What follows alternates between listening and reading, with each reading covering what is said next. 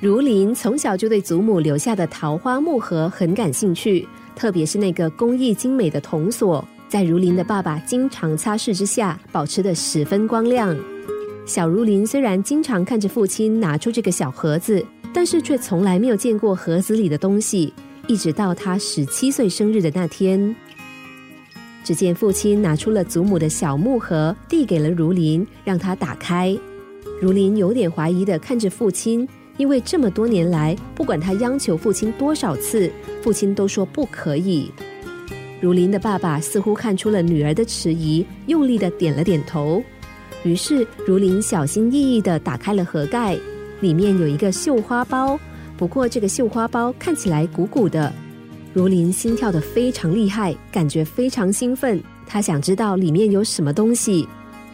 小荷包打开了，里面竟然是一包针和几捆线。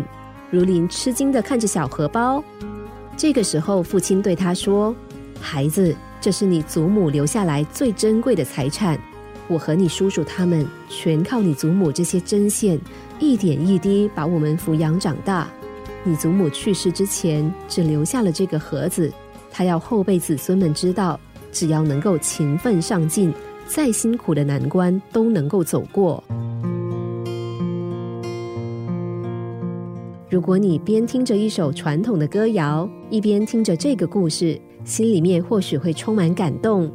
想象如林奶奶的桃花木盒，我们也看见了上一代努力传承给下一代的希望。在早期的社会中，有着所谓的针线情。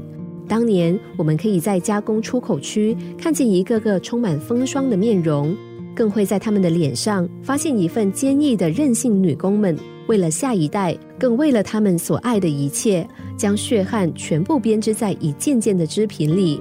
我们也看见了他们希望的未来。